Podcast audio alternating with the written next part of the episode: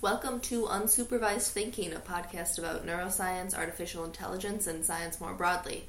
We're a group of PhD students studying computational neuroscience. I'm Grace. I'm Josh. And I'm Connor.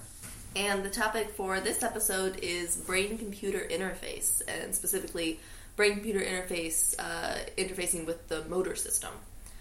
Okay, so to spell it out a little bit slowly before we get into detail, a brain-machine interface or a brain-computer interface, what those things will usually refer to is something where the brain, or more generally perhaps the nervous system, which includes the nerves in the spinal cord, for example, is interfacing directly with something like a computer or a machine.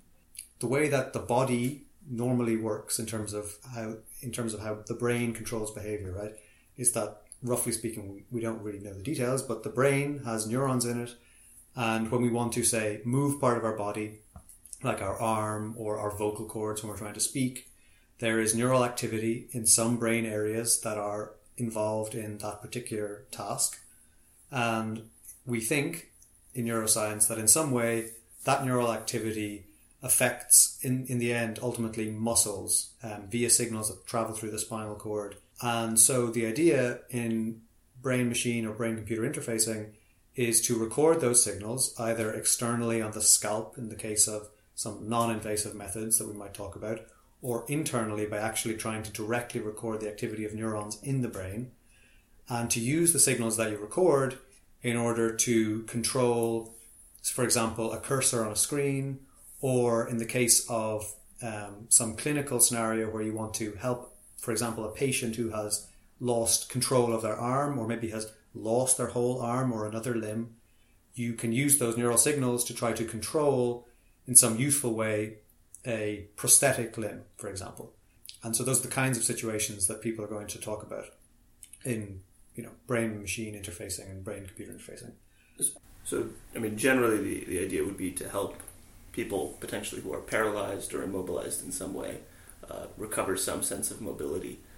For example, by having a person be able to control their wheelchair automatically through their thoughts if they can't move any parts of their body. And there's kind of, just to be clear, a whole, at a very high level, there's, kind of alternatives to this, right? So you could imagine that you're not going to actually interface with the brain. You could just interface with muscles, and maybe you use kind of residual muscles that a mostly paralyzed person has in their forehead, or you'll use eye tracking software, and depending on where the person looks, it'll control something. Yeah. But there's kind of a thought that, wouldn't it be cool if you could give these people a lot of mobility back by tapping into their brain directly and letting them control something that's maybe more complicated than you could ever imagine them controlling with just eye tracking or something like that. Just to be clear, a basic BCI setup kind of has three different parts. One would be the sensors that you use to get information about neurons, and that can be something like EEG on the scalp. And then there's going to be some sort of decoder or algorithm or something that's done by a computer that turns those signals into a command for the third part, which would be some sort of output, some sort of actuator like a robotic arm or a cursor on a screen. And so really you can have choices at each step about what different sensor you want, what kind of algorithm you want to use, and what kind of output you want. And so you can have these sensors that are non-invasive, and the benefit of that is that surgery isn't required and they're easy to use and anyone can use them, but they have limitations in signal. You can also have something that is invasive, meaning that you require surgery to use it, and generally the skull is opened, and you can use something like ECOG, which is basically an EEG that is touching the brain directly so that it has a better signal. Or you can use individual electrodes that go into the brain and try to pick up signals from individual cells or from something called a local field potential, which is thought to be kind of the summed input to a group of cells. And so you can use any of those options or anything else you can come up with as a means of sensing neural activity that you then want to kind of decode and understand so that it can control your output device. Generally, given the current technology, everything that people are doing with brain-computer interface, brain-machine interface, whatever. It's all going to be for clinical purposes. And there's not even that many examples of true invasive BCI for clinical purposes even. It's still in the very early stages. Interfacing with the brain invasively is sufficiently burdensome to people that you wouldn't go through this, given the current technology, unless you had some serious clinical ailment that you wanted to partially remedy. And exactly what you would do for a patient would depend on what their exact issue is. So if you have someone who, say, had an arm amputated, but they still have residual nerve endings in the remaining part of their arm that's left, maybe you just tap directly into those and use signals from those to control some sort of prosthetic arm rather than having to go into the brain. But for people who are completely paralyzed, due to stroke or paralysis from the neck down or something like that, then usually the only option left is something that actually gets signal directly from the brain. And just as one semantic point, right, there's a peripheral nervous system prosthesis is in some sense still a brain-computer interface, right? I mean, the brain is kind of ambiguous whether we mean the peripheral nervous system or not. That's kind of always something that's... But I mean, so the brain itself, right, is like the central nervous system, and so... generally, when people say brain-computer interface, they're referring to either non-invasive or more commonly, I would think, invasive recordings from the central nervous system, from like the cortex, basically. But there also are non-invasive brain-computer interfaces, something like an EEG, which is electrodes that are placed on the surface of the scalp, kind of attached with glue, and you can record kind of very noisy. To neuroscientists, these are low-quality signals that have been kind of filtered through the skull. And it doesn't seem likely to most neuroscientists that there will be very much utility for kind of high-resolution brain-computer interfaces. That is to say, the quality of these signals is sufficiently poor that it will be difficult to decode reliably any interesting signals rapidly enough to use them to control a robotic arm or something like this. So that's kind of not expected. And a whole other category of things that you could view as a component of this or for other purposes are sensory prostheses or sensory brain-computer interfaces. And we're not really focusing on that today, but I mean, for context, you know, you might be able to replace the eye with a sensor that you would then wire directly into the brain and write in signals that replace the signals that the eye would natively receive. Or similarly, in the context of some motor brain-computer interfaces, maybe a person wants to control a robotic arm with their brain, but then you could kind of write in some signals that are supposed to be like a crude sensory impression. So like if they don't have a real hand and they're using this robotic hand, if the robotic hand touches something, they could get some signals to their brain to indicate what kind of things they're touching or the texture of those things. And relatedly, you could have inputs from, again, say, a robotic arm that would try to mimic our proprioceptive abilities. So, you know, when you hold your arm out, even if you close your eyes, you still have a sense of where your arm is relative to the rest of your body or relative to the objects around you. And so some people think it's important to have, in constructing good brain-machine interfaces for controlling prosthetic limbs and such, to have some kind of signals coming back from the prosthetic limb into areas of the brain that maybe we think are related to proprioception, so that you have some sense of where the artificial limb is. So basically, brain-computer interfaces can go in either direction, from the brain to a computer to an output, or from the world through a computer into the brain. But the vast majority of research currently is on the motor output form of the brain-computer interface. And people are kind of just getting interested in really figuring out something like sensory feedback for these kind of prosthetic limbs and that sort of thing. With the notable exception of the cochlear implant, right, which technically is a brain-computer interface and often gets overlooked in that category. Yeah. But right, the cochlear implant is a small number of electrodes that are put into the neural tissue that's within your ear and allows people who have problems with the sensory part of their ear to have the sort of nerve that goes from your ear to your brain stimulated directly and thereby kind of hear some crude signals, auditory signals that their brain learns to make sense of. Again, we're not really focusing on that here, though. So the issue of how to collect the neural data and then what to do with it, what to use as an actuator in the world, those are difficult issues because there's a lot of constraints. You know, you want a device, if you're going to have a patient be using it 24/7, you want a device that, you know, is lightweight and not really obvious to anyone. You don't want people to kind of have social stigma for using these devices. You need something that ideally has very long battery life and all of these kinds of things. And then for a prosthetic arm, you would need an arm that can move in many degrees of freedom and can kind of have natural behavior as much as possible and these kinds of things. And those are all very challenging problems, but those tend to fall on the engineering side of problems associated with brain-computer interface. Whereas neuroscientists, I think the most interesting part of this whole process is that middle part, the figuring out what information you can get from the neurons and how you can turn neural signals into commands to an output. And so we're going to be talking about ways that that is being approached and kind of the issues surrounding that part of this process. So yeah, so kind of we're taking it for granted that you've acquired some neural signals, and we'll kind of mostly put aside EEG-type settings and focus on invasive cortical electrodes, right, recordings. So something like ECOG or an array, like something like a Utah array, which has, approximately 100 electrodes that penetrate into the brain and pick up from electrical activity from a small number of neurons. So you have something like this. You're recording from some neurons. Let's assume you've done all of the pre-processing and you have something like a recording from between 10 and maybe 100 or 200 neurons, 200 individual neurons. And they're from the right brain areas, whatever that means. So people are trying to figure out what the brain areas that are optimal to record from this, but some parts of your cortex that are related to motor control.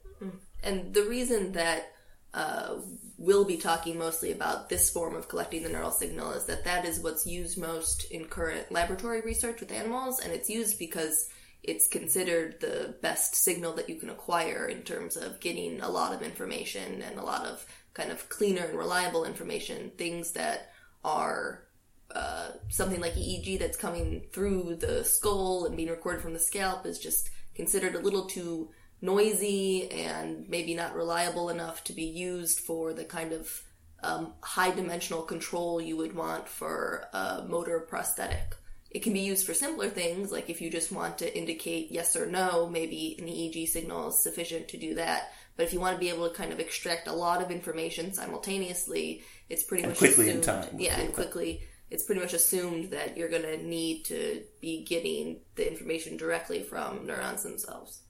So it may seem somewhat straightforward, maybe, if you think, I can record from cells in motor cortex. I can, go to the area of the brain that represents the arm, and I can record from cells there. And now I have a robotic arm, and I'll just send the signals, to the robotic arm.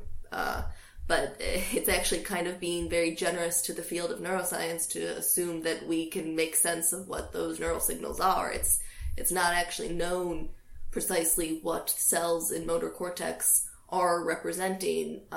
Even if we know, we think this area is controlling the arm, the exact way in which that control signal is encoded is not known. And so it's not so simple to just kind of plop electrodes in there and pick up the signal and have a clear idea of what the intention of the person is in terms of what they want to do with their arm.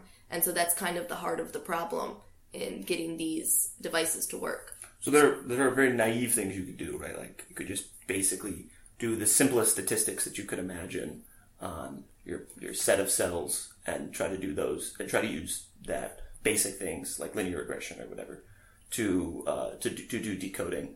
But this is kind of underusing the power of the available. Sure, and neurons. To be clear, that would be once you have some recordings from the animal while they're moving their arm, and you could see what the correlations between activity of certain neurons is with different movements, and then do some simple relationship to try to predict what they'd want to do the next time those neurons are active. Yeah. So there's a variety of interesting issues there, right? So one thing is Gray said that we're not at the stage in neuroscience where we can go into, say, motor cortex and record the activity of like 100-ish neurons and predict with any kind of accuracy what it is that someone is trying to do with their body. So one thing there is that we don't know, like you said, the way in which a desire or an motor intention is encoded, the way that that information is represented in some part of the brain. We don't know that.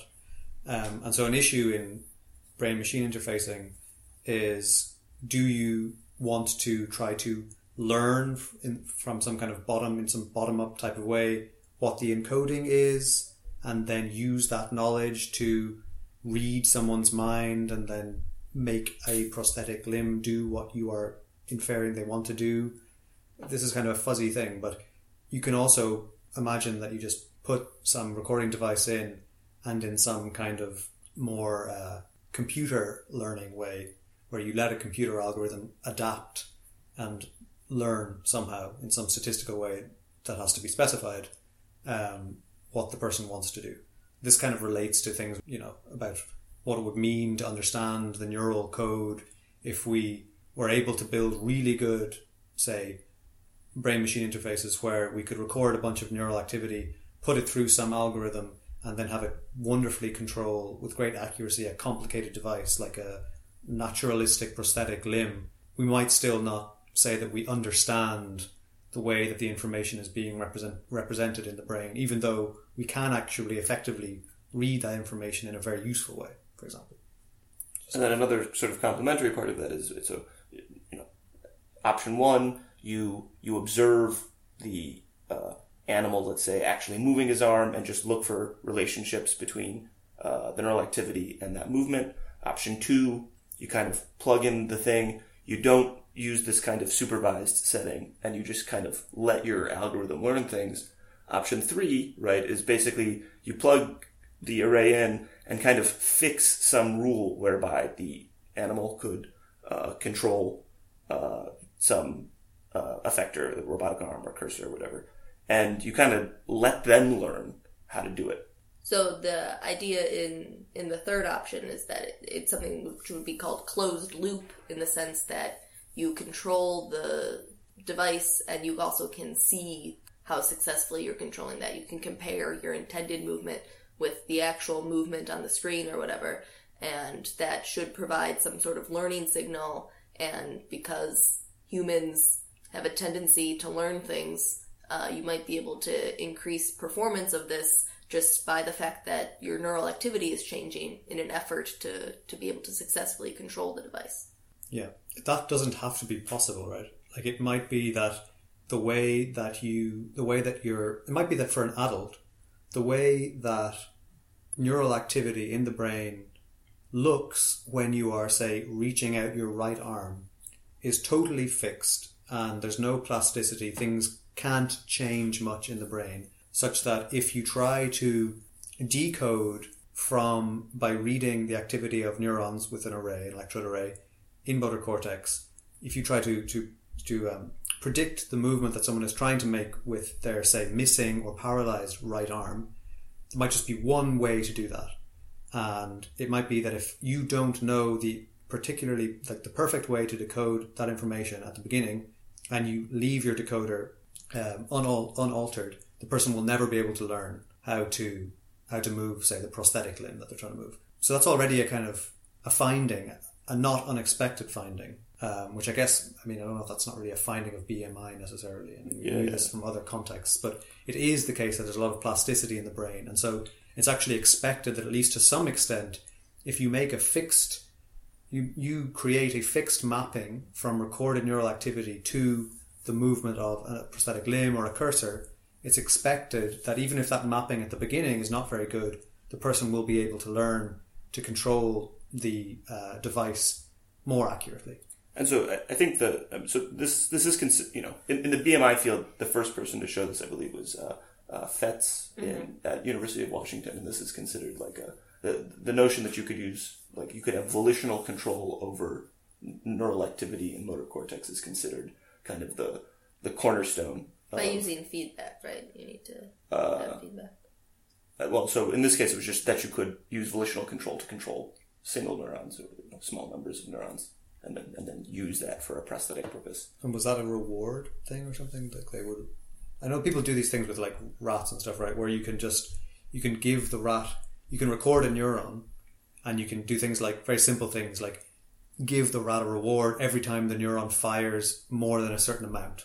And by doing that kind of thing, you can actually make neurons fire more. So that kind of already demonstrates in a very simple way the principle that things that happen to you in the world, like rewards, which, you know, in the example of controlling a limb would be, oh, I controlled the limb successfully in the way I wanted to, can actually change what neurons do in your brain by some processes that we don't really understand. So while it's not obvious that you could do this in a specific brain area, like motor cortex, it should be pretty, like, kind of obvious that you can learn to do new motor things somewhere in your brain. You know, kind of a priori, you don't know where in the brain that's going to be, but somewhere in the brain you could presumably learn.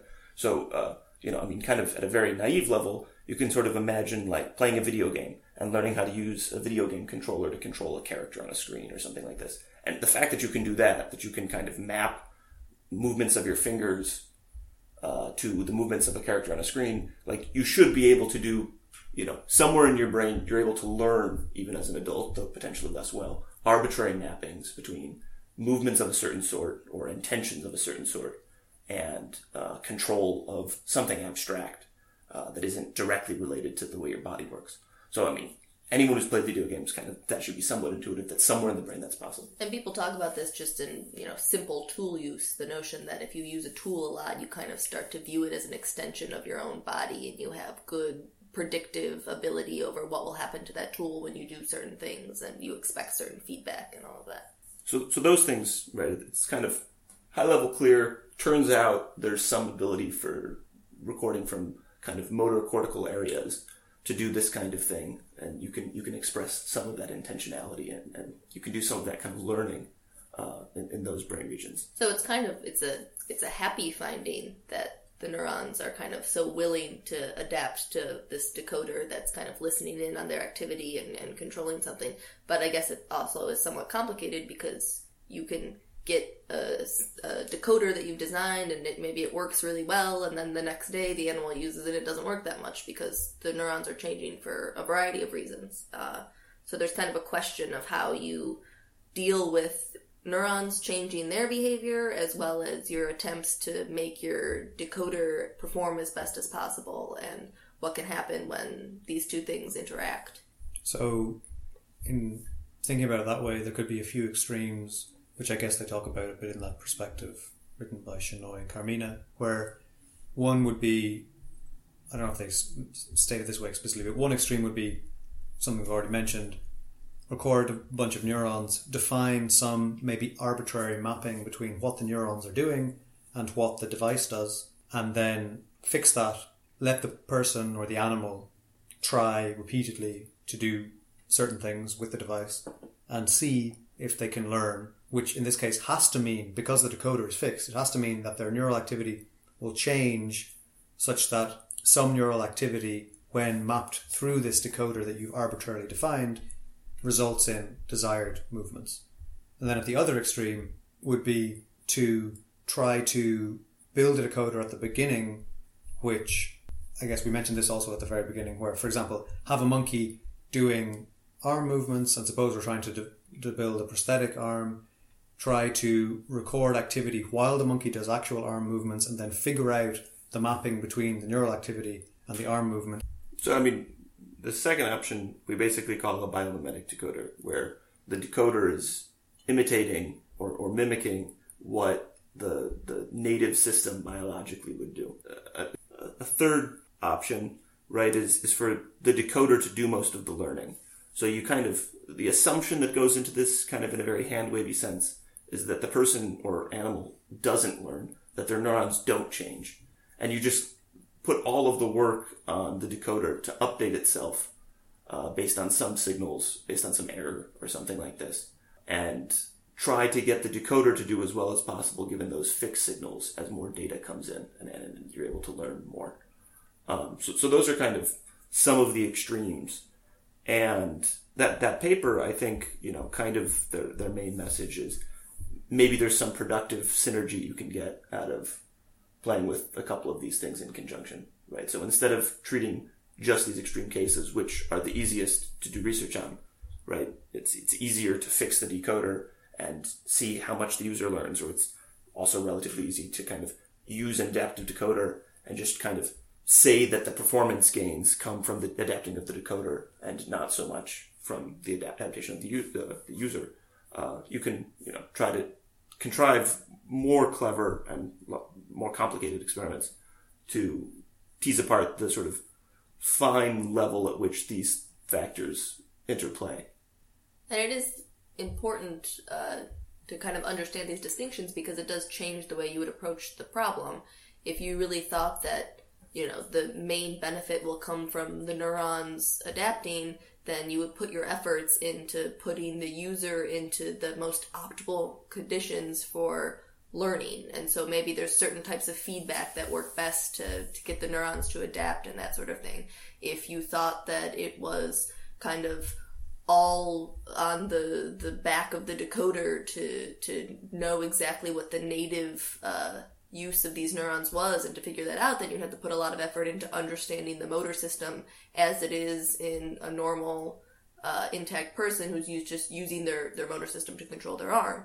And then if you think that the decoder needs to adapt to the neurons in whatever way that works, then you have to put effort into understanding decoders and how to optimize them and that sort of thing. So these aren't just kind of different opinions and that sort of thing. It doesn't matter kind of what the answer is or what you expect the answer to be as to what or to how you pursue this kind of research. So can I ask you, Josh, do you know the answer to this? Can you give us some sense of like what brain-machine interfaces of interesting kinds can do? Yes, so I mean, today I think there are a number of good labs that are doing things, but for example, Krishna Shenoy's group does some very nice work with cursor control, and at this point, using a couple of Utah arrays in a monkey, they're able to fairly robustly control a cursor in 2 dimensions on a computer screen and have that work nicely. I mean, they're moving to more complicated settings, but like, in terms of things that are kind of solved in a certain sense. Now, this is solved in monkey, and I think they're basically in the process of porting this to people. Robust cursor control that's kind of on par with the level of cursor control that you could get with a person using a mouse. Okay.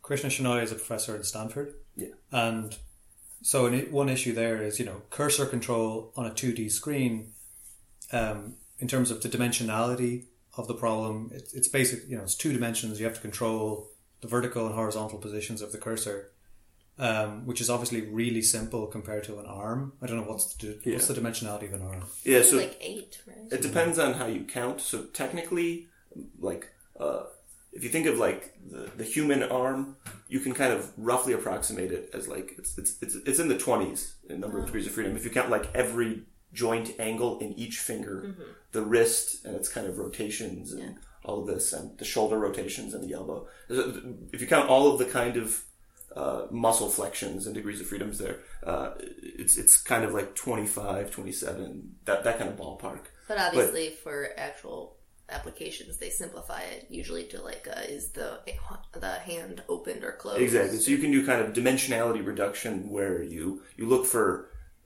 joint angles in your hand and in your arm that are highly correlated, and so maybe it's unlikely that you're going to, and in fact, you can't totally move your ring finger independently of other fingers. So you could kind of break it down to like a small number, kind of 5 to 8, by just saying like the shoulder moves, the elbow moves, the wrist rotates, and like there's open and closed of the hand, kind of modulo a few other things. And you can get kind of a lot of the resolution there. So one point just is that Shenoy's thing that you say is basically a solved problem in monkeys currently being ported into humans for cursor control. For cursor control is low dimensional and therefore in some sense easy, but from one point of view that's not very impressive because they haven't solved anything near like the fully most difficult problems like manipulating something very complicated like a hand playing the piano or whatever you want to do. But I have to imagine that when they first started this research, it was like a pretty dismal thing to just be able to control a cursor. But now that so much happens online, like you can control a cursor. Yeah. That's what I was going to say. Like in terms of like actual benefit to patients, being able to control a 2D cursor if you're completely paralyzed is like incredibly useful. So, and especially given the level of reliability. And I mean, the other thing you got to keep in mind, right, is that again, this is a small number of neurons, right? I mean, they're recording from generously a couple hundred neurons, and with just that, you're able to do this, right? I mean, sure, we have dexterous control over our hands, but we do so with thousands, tens of thousands, millions of neurons. Yeah. So, I mean, there's many neurons that go into control of our body, and to just kind of almost randomly, with, some like pre-selection, right? But kind of approximately randomly select neurons from a certain brain region and only have a small set and be able to do like a really good job on cursor control. It's definitely not obvious that would have been possible. So it's like kind of tremendously cool that it is. Yeah.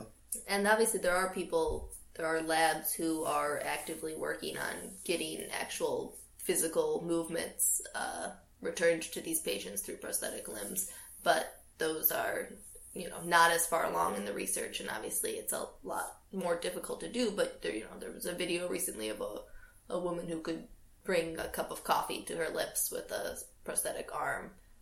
There's also a famous video from Andy Schwartz's lab of a monkey who is grabbing marshmallows and feeding himself through a brain-computer interface using a prosthetic arm.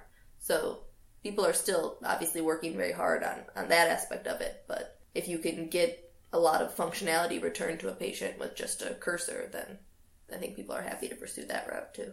Well, like an important issue, which I guess people don't draw a lot of attention to, maybe we don't know that much about it, is longevity in these studies. So I think there are people who draw a lot of attention to that. It's just not the scientists. But it's an engineering thing. It's an engineering problem. Yeah, but it's not like the sexy thing that a scientist wants to report, right? No, but you could also imagine that it is a science problem because the neuron activity will be changing over time and all of that. So, you need to find a sustainable solution. There's kind of complexity, right? So, one issue is, I guess, kind of broadly speaking, that the immune system kind of attacks the electrode arrays. Sure, yeah. And so you kind of get scarring in those areas and things like this. And so there are material scientists, bioengineers, biomedical engineers. So we should say the average span, like useful span of one of these arrays in a monkey is usually maybe a year or so, where they're getting clean signal. I think they can sometimes last longer than that for slightly noisier signal. Mm-hmm. And I think it could be even a few years. So I think this isn't like totally well understood in all cases. But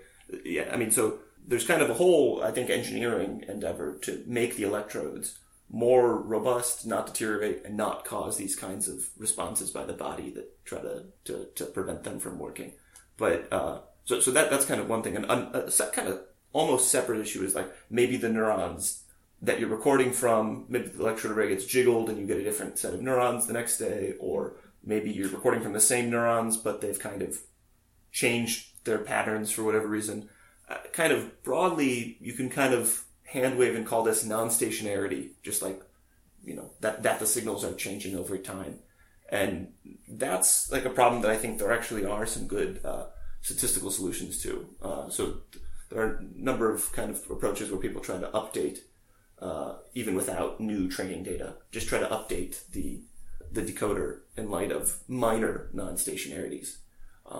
But that's obviously something that people still are working on. That is kind of a contemporary problem as well. So do you imagine that if someone were to use one of these devices every day, they'd kind of have to like calibrate it every morning to their, whatever particular set of neurons it has going on? You have some sort of task where you show the decoder, okay, right now I'm trying to point to this exact spot, and so it kind of can get a little training. So I think people were afraid that was going to have to be the case for a while. And recently, though, last 5 years or so, I think there's been a number of papers that try to avoid this problem entirely with statistical solutions, either kind of assuming that most of the neurons are doing similar things and only a small number change on relevant timescales.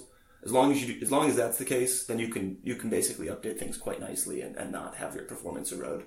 And there are a few other kind of settings where people have come up with some statistical tricks to make this work out. So I think the hope now is that if you get things calibrated somehow at the beginning, get things working well, as long as things don't change dramatically, too quickly, then you can keep things working well. The hope is, and there's some demonstration that this works, that you can keep things working well enough. For any individual, obviously, the first time they use it, there would have to be some learning. I think sometimes when people hear things like brain-computer interfaces, there's like a fear, like, oh, someone can just plug something into my brain and they'll, be able to read my thoughts or something. But I think no matter how advanced the technology gets, there's always going to have to be some point where you kind of provide feedback to the system that's trying to read your neural activity. If you don't know, actually, I don't know a lot about this at all. Josh knows more. You can imagine that you might need to build like incredibly complicated algorithms in order to take the neural activity and in any way reliably predict what someone wants to do, which is obviously to some extent true, and that's like one major component of what BMI research is about. So maybe you can tell us a little bit about, how complicated decoders need to be. Can you use kind of generic algorithms that have been imported from other fields? Yeah, so, there isn't there's innovation in adapting kind of generic statistical tools to this setting. And it's kind of like almost an engineering problem to take kind of generic things that could be used for like decoding in other statistical settings and applying them here. But mostly people who do kind of machine learning and Bayesian statistics have kind of a suite of tools, and people try quite simple things as baseline for decoding, and they also try sort of increasingly complex things. There's kind of, it's not clear what the optimal solutions will be kind of down the road, but there's been some evidence suggesting that you don't actually need very complicated methods, because when you actually put the animal in closed loop settings, you can use a relatively simple thing and it works reasonably well. And if you make things marginally more realistic, or kind of build better assumptions into your models, your decoding models, they don't actually end up working that much better in these closed loop settings when the animal's learning a bit and controlling things. So that's kind of one partial answer, right? That you can try simple things and increasingly complex things, and it's not even clear that if you do the kind of statistically more rigorous things, they always work better in the application settings. So that's not totally clear, but there's a bit of that. And then the other thing is, and this is definitely quite useful, is if you know something about the structure of the movements you're trying to decode, you can do a much better job. And this is generally pretty clear, right? So you can basically, if you're trying to control a cursor just by constraining it to be like a smooth trajectory to some extent, or a trajectory that's not going to jump from one point to another point all the time, you'll do a better job. This is kind of Bayesian thing, right? Yeah. You have prior knowledge about what things might happen in the world. Yeah. When someone's trying to move an arm, they're almost certainly not trying to wiggle it at high frequencies or something. Exactly. And you maybe the wrist is going to move much further than the shoulder rotation is not going to be that large in magnitude relative to the wrist movements and position out in space. As you're waving your arm around, the shoulder's not going to move that much. Certainly the shoulder position and the elbow maybe doesn't bend that much except for in certain types of movements. And so you can kind of learn about like the structure of all of the joint angles in the arm, and you can use that kind of information to improve the quality of the decoder. But aside from that, it's not clear that you need much more than kind of approximately linear-ish relationships between the neurons and various variables you're trying to decode. But you just kind of leverage some of that prior information about the movement space. Do you know what algorithms Shenoy's group use in their successful cursor control? Yeah, it's basically a Kalman filter. So basically, kind of in crude language, they just assume that the neurons are linearly related to like position and velocity of the cursor, and that the cursor is going to not jump around on the screen. It's going to like from one kind of moment in time to the next is going to be pretty close to where it is. And put those two pieces of information together and you basically get things. And just to be clear, we know that the neurons aren't linearly related to those variables. I mean, there's obviously linear is kind of like a first order approximation to what those variables are, but we know that these neurons have slightly more complicated response properties, right? You can just forget all about all this information, which we know from the physiology, and you can still do a reasonably good job of decoding. So that's kind of related to a larger issue that you can talk about, or like an idea you can talk about with brain-computer interface, which you've kind of hinted at, is this question of how relevant neuroscience knowledge is in the creation of brain-computer interfaces. Or you could ask it the other way and, like, do we learn anything about neuroscience and about brains and how they work from building brain-computer interfaces? And I feel like naively most people would say, yeah, of course, you're interacting with the brain, you're using neurons to control something, how do you not learn things about the brain in the process? But I think a lot of people who are in this field would think, or would even say, that you don't actually have to understand, say, how the motor cortex encodes motion to build a brain-computer interface. And it's that answer is related to these things we've talked about, where really only the biomimetic approach, where you actually try to get the decoder to do what the body itself was doing naturally. That's kind of the only approach where you really explicitly need to understand what the brain is doing, and these other approaches where you throw in a decoder and have the neurons adapt to it, or you have a decoder that tries to catch up with the neurons, those approaches don't necessarily require a really clean understanding of how the brain works.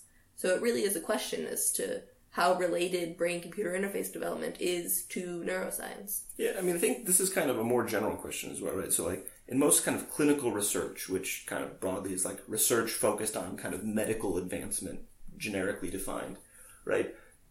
It's not clear how much real science needs to get done to make these kind of clinical advancements, right? So, like, when people want to test a drug, it's often not the case that they do what scientists would consider, like, real pure science to figure out how that drug works and what its effects are. You just kind of throw your drug at the animals and see what happens. I mean, that's a slight hyperbole. But yeah, it's like pretty exploratory, basically. It's kind of a, you just kind of trial and error, fancy trial and error, sort of. Large-scale trial and error. Large-scale, well-funded. Expensive trial. Very expensive trial and error. And so if you have... with a lot of animals. Yeah, exactly. And humans. And humans, yeah. So if you have this idea where, like, you think some drug might work, you try it and see what happens. And I think something kind of similar here occurs because, it's kind of a clinical thing. You're more interested in doing something that works well enough than you are in figuring out how the whole brain works in order to enable this technology. And, you can kind of debate about the issues around this philosophically, and I don't actually want to take a side strongly. I mean, I think for most neuroscientists, it seems intuitive that the more you know about the brain, in the long run, that should help with with many clinical problems, including brain-computer interface. I think for biologists, it also, just relatedly, speaking of drugs, right? If you actually think about how drugs work, most of them are shit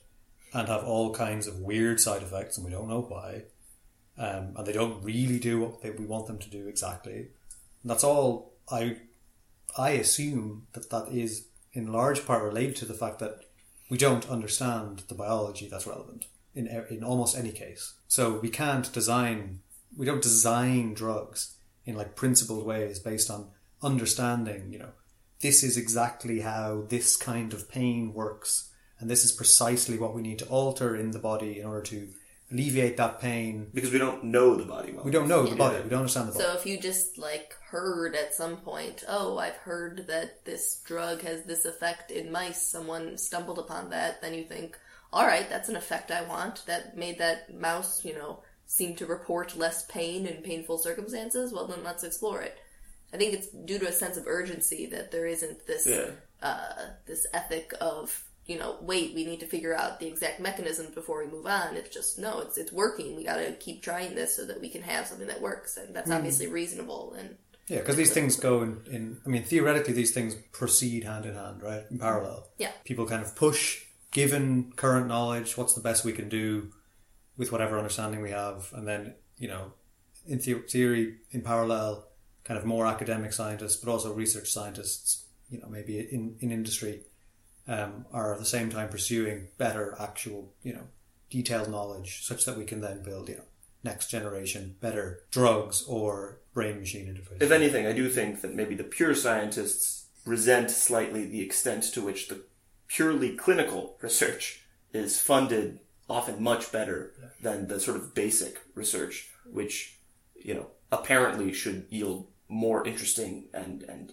more successful results, right? In theory, if the academic scientists can solve problems or understand how the brain works or how certain specific systems work, you would expect that you could really make like strides in medical technology. Yeah, but, so that's like an important real world issue. Like, it's very nice to say that in reality we develop drugs based on what we know now and we try to improve our understanding, but a very if we important, spend most of our money. Yeah, exactly. The practical issue of like where do you spend the money is like a choice that gets made somehow by a society or whatever. And I think, yeah, like you said, a lot of scientists probably feel like we didn't, you know, choice has been it's a poorly unbalanced. Yeah, yeah, and so just kind of the lay of the land. I think it's our perception, at least, that most people in biomedical research are more clinical than pure. Yes, yeah. And more of the money goes to them. Yeah, and that's, I think BCI is a good example of that because the Defense Department funds a lot of research on BCI for the purpose of helping people who are returning from war and have lost limbs and that sort of thing. So for this very issue, a lot of the money comes in through a clinical route. But there are people who think that BCI research is actually informative for neuroscience, people who work on it. So it's not that everyone feels that, oh, I don't have to keep up with neuroscience, I do BCI work.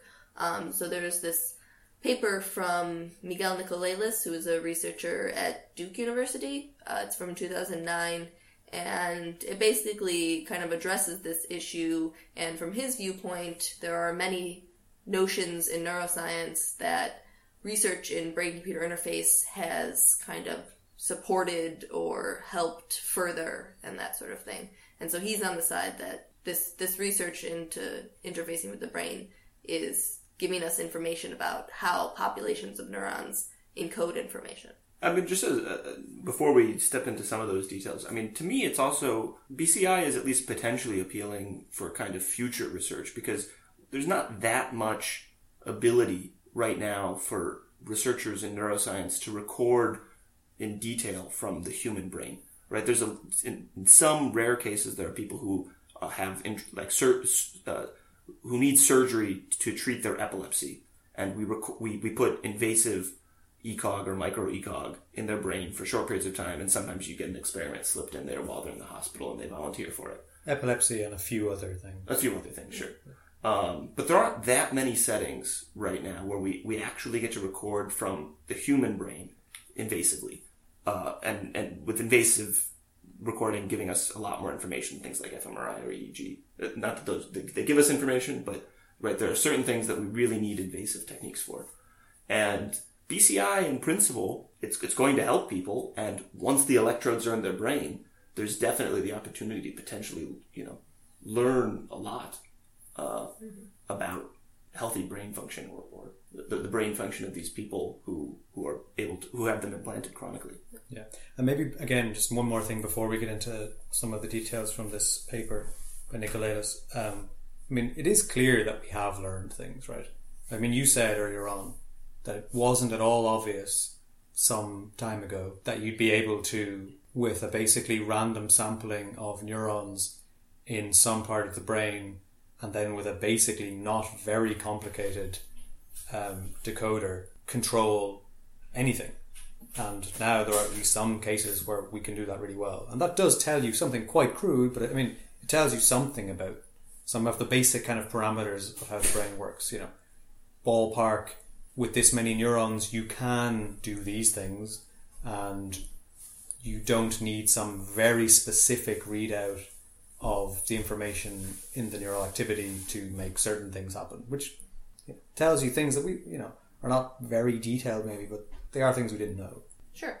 So getting to this, I mean, this paper is kind of framed around the presentation of some principles of neural ensemble physiology that it's argued are kind of learned from brain-computer interface science, or at least bolstered. So are there any that kind of strike you as particularly?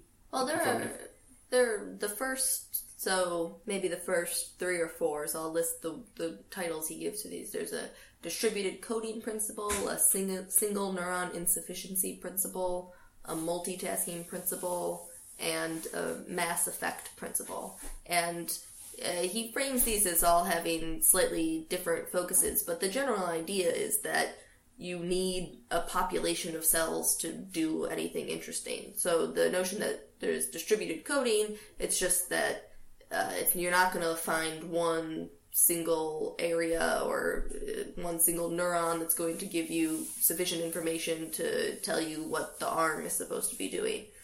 You're going to need to look at multiple neurons, and an effect of that is that these neurons are usually multitasking, meaning that each neuron is providing information about many different things, maybe the position and velocity of the arm or different parameters about muscles and that sort of thing. So these are logically distinct points, right? It could be the case that there's only redundancy, but each neuron encodes like a specific thing, and that there are multiple neurons that encode that specific thing. But I think most contemporary neuroscientists, or certainly computational neuroscientists, kind of associate these things together. That when you have a population that's representing something, or encoding something, or related to something, that the signals often get mixed.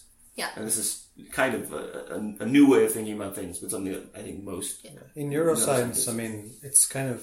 I think in some ways, if you were an alien who landed on Earth and had decided to put neural recording devices in the brains of humans and try to predict their behavior from what their brains were doing, it seems to me that...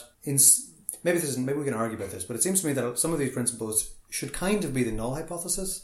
Maybe I have a very skewed perception of it. Like, I feel like it would be really surprising if you put a thing in and it was like, oh, actually, it turns out that every single neuron encodes one specific parameter of all behavior, and that no two neurons, encode the same thing. But you don't have to have a thought experiment about aliens. You can look at what humans actually did, and at least for sensory systems, they kind of did think, you can look at an individual neuron and you can see what it corresponds to in terms of input stimuli. And so if that's the history that it was the case historically in neuroscience that people recorded from animals and kind of expected or speculated that they would be able to verbally and intuitively describe simple variables that a specific individual neuron corresponded to. And that was... represented, encoded, whatever. And that was possible in a bunch of cases. But it seems really obvious to me that that's what happened because it's just the easiest thing. We looked at the simplest areas like primary visual cortex. And it's not...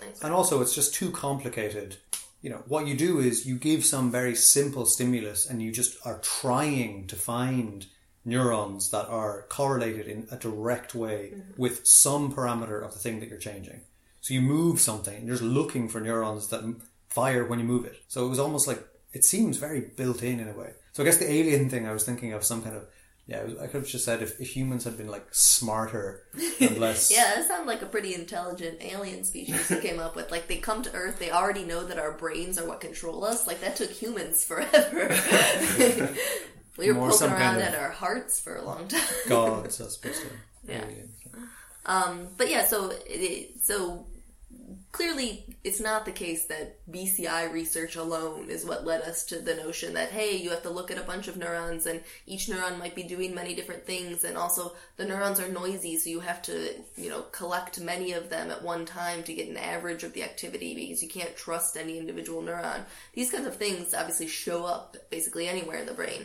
But there's, I think it's somewhat reasonable to say that BCI work has helped solidify some of these notions, or certainly offered more evidence that these ideas are what are at play in controlling behavior. Yeah. And maybe it's particularly relevant in BCI in a certain sense. Because you need to actually decide how many neurons am I going to record from, and what should I be expecting them to be encoding, and that kind of thing. This is a good example of how science and kind of engineering interact, and also it gets at what science is and the purpose of science in a way. I think pretty much all of these principles were kind of things that people knew before people tried to do BCI, or around the same time or something. Or I mean, a lot of these ideas are more solidly accepted now, but they're not. I don't think it's fair to claim that any of these principles was to whatever extent they're even true, any of them was a discovery of the field of brain-machine interfacing or something. But it's definitely the case that when you try to make very precise your claims about a system, and in particular try to kind of control and manipulate it, which effectively is brain-machine interfacing, is something like that. You're trying to really measure the brain's activity in a precise enough way that it can act, you can actually like make it have predictable effects on the world.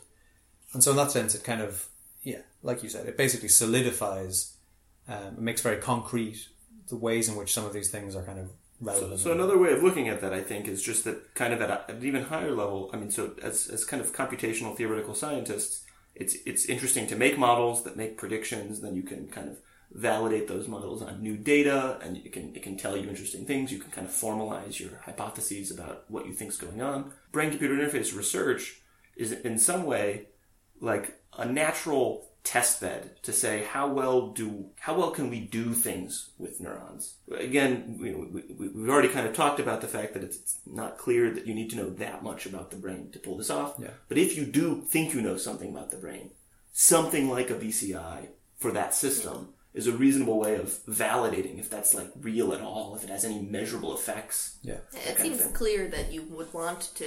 So this article by Nicolelis is kind of trying to answer what is normally the reverse question of what has BCI told us about neuroscience. But since people are kind of questioning whether BCI is even informed by neuroscience, I mean, I think that's it just obviously is because, or at least if you're doing good work, you should pay attention to neuroscience because. If we're going to say, I believe this is true about neurons in the motor system, and, if that were true, it could make you have a better BCI, like, you want to take that information into account, or just learning about plasticity generally, now that we realize how important that is for BCI. Any research on how neurons change and adapt to feedback should be very relevant to people who are interested in building good BCIs.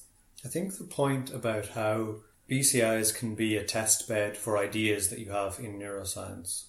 An interesting kind of distinction to make is that, you build a BCI, and the idea would be, say, if you think you know something about how motor cortex works, you should be able to build good or better BCIs or something.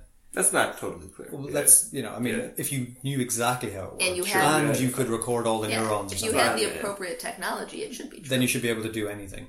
I mean, but an interesting thing is that that's never going to be a full test of a theory of the brain in a sense, because you should also be able to manipulate more directly, right? So you should be able to do the opposite thing, which would be if you could control neural activity, you should be able to produce behavior, sure. Yes, which is a different. So maybe there's something to be said for sensory prostheses as perhaps more useful as for testing things because you can write in.